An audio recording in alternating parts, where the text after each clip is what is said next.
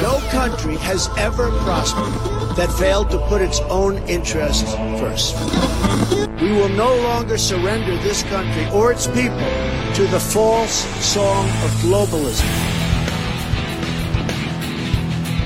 New Right Network presents Right Now, the featured podcast of New Right Network. Mobilizing, countering the left, energizing the right. New Right Network, home of the New Right movement. Hello, and welcome to New Right Network's Right Now podcast. I'm your host, Brittany Slaughter, and with me today is Jacob Airey. Jacob Airey is an author, nerd culture commentator, political writer, videographer, and pop culture critic. He started his blog in 2012 where he covers a vast variety of topics, including movies, music, and faith. He also hosts Studio Jake on YouTube, where he frequently publishes his rants and ravings and interviews and interest and interviews interesting guests. As a contributor to the Daily Wire, his articles have covered a wide range of topics, including films, faith, and politics. He was a frequent panelist on the Michael Knowles Show. Very cool. Uh, welcome to the podcast. Uh, tell us a little bit more about yourself.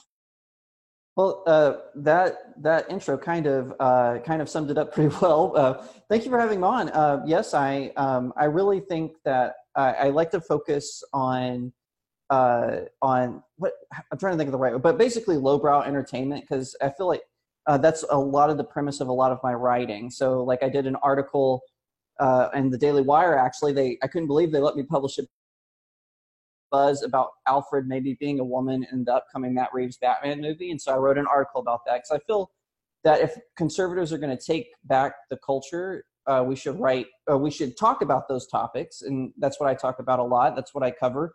It's what I write about. And so that's kind of uh, a little bit about my uh, motivations on why I write on write things, and I actually genuinely enjoy this stuff. It's not like I'm just writing it because I feel like someone has to. I do enjoy it, um, I'm I'm married. Uh, we've got a wonderful pet dog. That's uh, another interesting about me. I've got uh, two published novels out. One is a paranormal fiction about angels and demons called Cacophony, and then the next one is a fantasy novel called The Seven Royals, All Good Things, which is about your favorite uh, fairy tale characters that are coming together to fight an evil an evil mage who stole their kingdoms. So uh, no no uh, no animation there. It's a, it's a very action oriented quest. Those sound wonderful. And uh, make sure if you're listening to this, go check those out for sure. Um, what made you kind of want to get into the world of, of writing and critiquing and, and journalism? Well, you know, it's funny because uh, I actually went to college to to go to pre law, and then whenever I did pre law, I took I took my first pre law class, and I said, "This is not for me." Like no offense to any lawyers i've got cousins who are lawyers i've got friends who are lawyers it just wasn't for me. And so someone a classmate actually says well you like to talk a lot why don't you try communications? And, yeah i know uh, exactly. So i went to i actually did i walked to the communications department which at, at the university i was going to at the time lamar university that is where their journalism school was it was in the communications department. And i enrolled there and i loved it and so that's what kind of got me. I had and I have to give Lamar University credit. Their uh, media teachers, their journalism teachers were all really good. They didn't try to push a viewpoint on you. They they taught about uh, they taught they did talk about political commentary, but it was never in a sense where you you kind of knew that they were liberal, but it was never a in your face conservatives are evil type of thing. They they taught really good journalism ethics, and that is really why I got into it is uh, is because of is because of those classes. Why do you think I, I write for some other organizations as well, and we've seen a lot of just this. This really is this liberal agenda being pushed on students and classes. When do you think this really kind of started happening, going from just teaching you how to write an article to teaching you to insert your liberal viewpoint into it? How do you think, and when do you think this this idea um, uh, started? Um, I actually think it started in kind of the 80s because if you think about sort of the hippie generation, um, you know, it also had, uh, you know, that that's what brought uh, a lot of the liberals um, more, or, it, that's what turned a lot of liberals into progressives. And so a lot of these liberals who hated people with money, well, their parents started dying and they started inheriting money and they thought, wow, having money is actually kind of cool. But instead of instead of becoming capitalists like any sane person would, they started teaching in universities and they started teaching their their ideology. And I really think it was kind of uh, limited to kind of the coast. It was at first everyone kind of ignored it because it was like, oh, it's over at Harvard, it's over at Yale, it's over at uh, you know University of California, Berkeley. It's not really happening. And because conservatives really didn't fight to put a stop to it there, because conservatives always always had, and they still do today, kind of an affinity for those old organizations because we're conservatives. We want to conserve. And so I really feel like they didn't really, uh, of that generation, didn't really fight it and by now our generation it's kind of become a little a little infected to the point where we almost have to burn it to the ground and uh, you know you can still find conservative schools like texas a&m certainly hillsdale college uh, online schools trade schools they tend to teach more conservative principles but i really feel that's kind of when it started was all these guys they realized having money was good but instead like i said they instead of flipping the script they that they kind of just started to bring their progressivism to college campuses and universities and conservatives are really at fault for letting it happen because uh, there's still a lot of conservatives at colleges certainly in history and business but uh, they're not because they have this respect for the old they don't really uh, they don't really speak out because the idea is oh i just don't want to i don't want to get in your face and scream at you like you're doing to me because uh, you know that that puts me to your level. And that's a very noble thing but the problem is not doing anything kind of created this apathetic attitude and i really feel like that has something to do with it.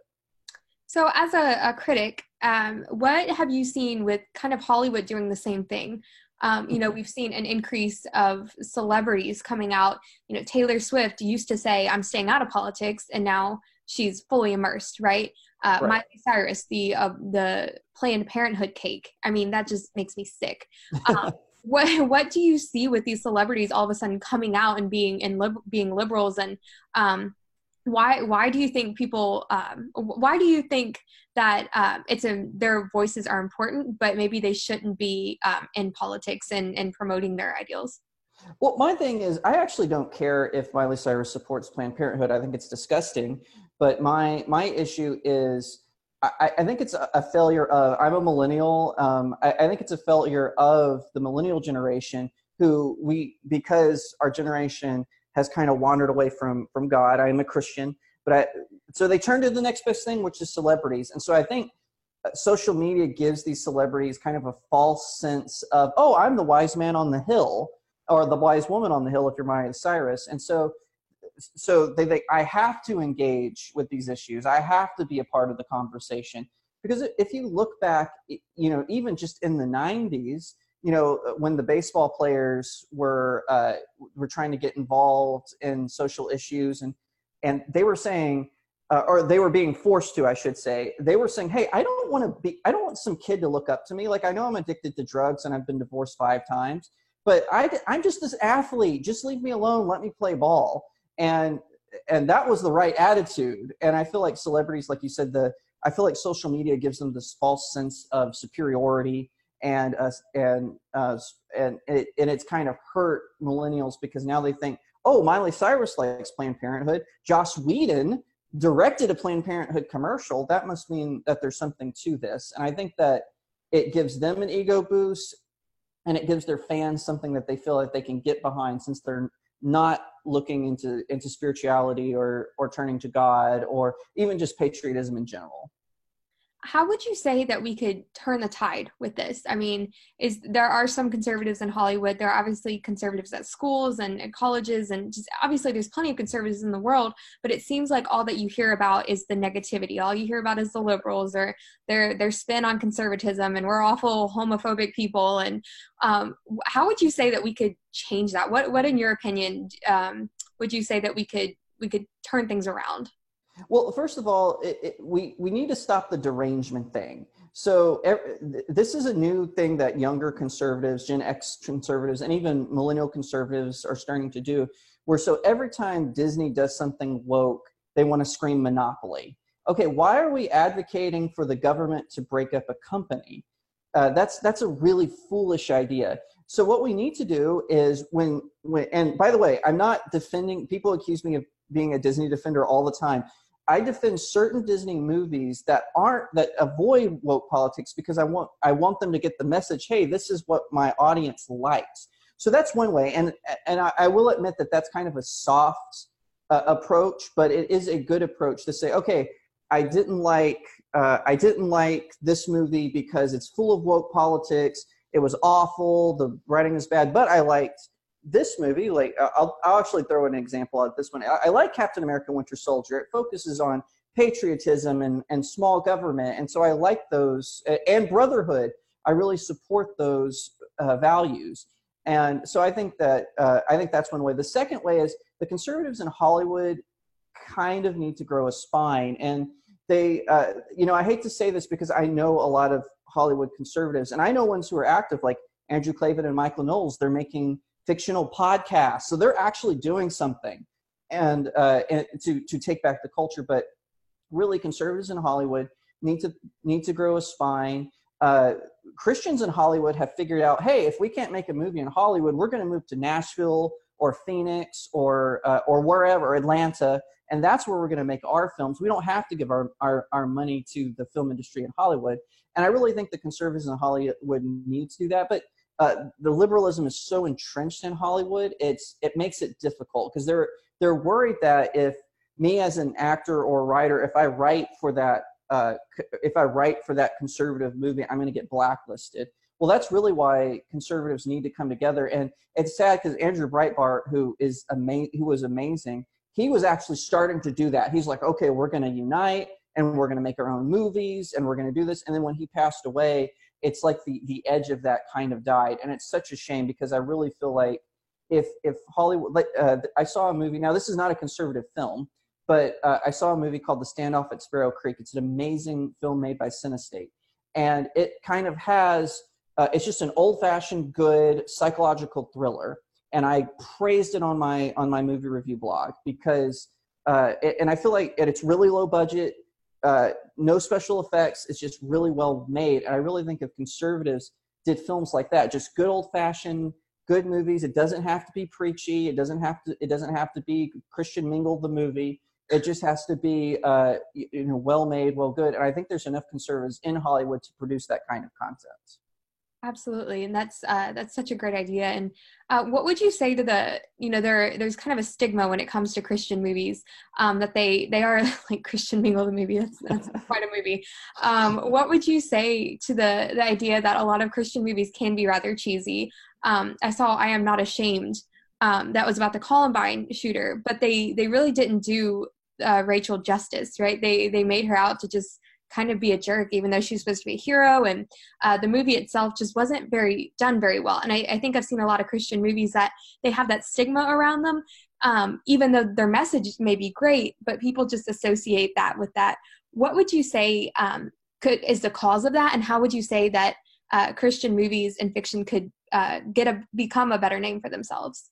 Well, I think there are two things. Is uh, one is conservatives need to stop ca- calling good Christian movies bad films just because they're Christian. That is kind of like everyone at the Daily Wire gets mad at me. I defend God's Not Dead. I actually think the first one. Let me clarify. The first one. I actually think the first God's Not Dead is really good. Certainly, Mom's Night Out.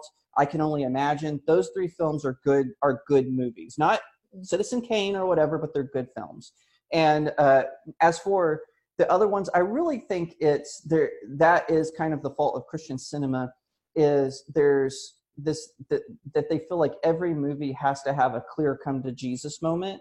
And sometimes come to jesus moments are are subtle. They're not these big explosions organ music playing uh, type of moments. And i really think that's what the the like especially i can only imagine got right was it wasn't this big explosion. It was a slow, steady uh, candle that just burned till the end, and you loved every moment of it. And um, and so I feel like that is that could be something that could be remedied. Like uh, you know, uh, you know, Christian Mingle. How I would fix that film is um, they made kind of the main character a little bit irredeemable. Or I shouldn't say irredeemable, but they played her off as this deceptive, deceitful person uh, just to date this guy that she kind of liked.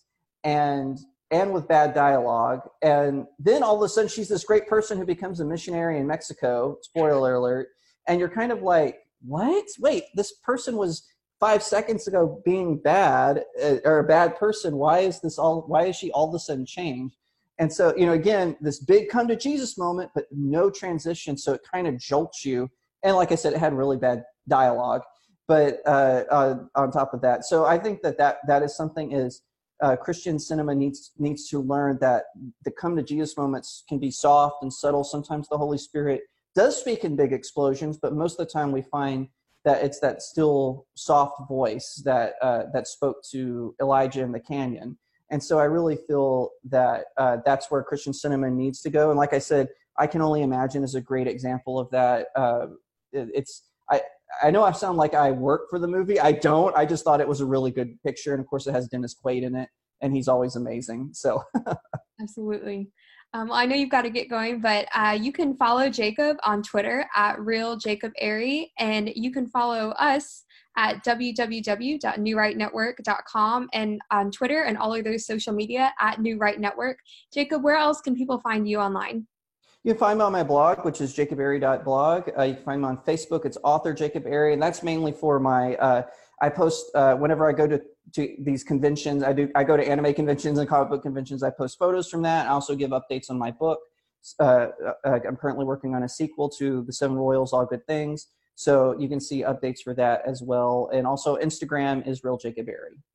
Awesome. Make sure to go give him a follow and check out his books. And thank you so much for being on the show today, Jacob. Thank you for having me. You've been listening to New Right Network, mobilizing, countering, energizing. Online at newrightnetwork.com.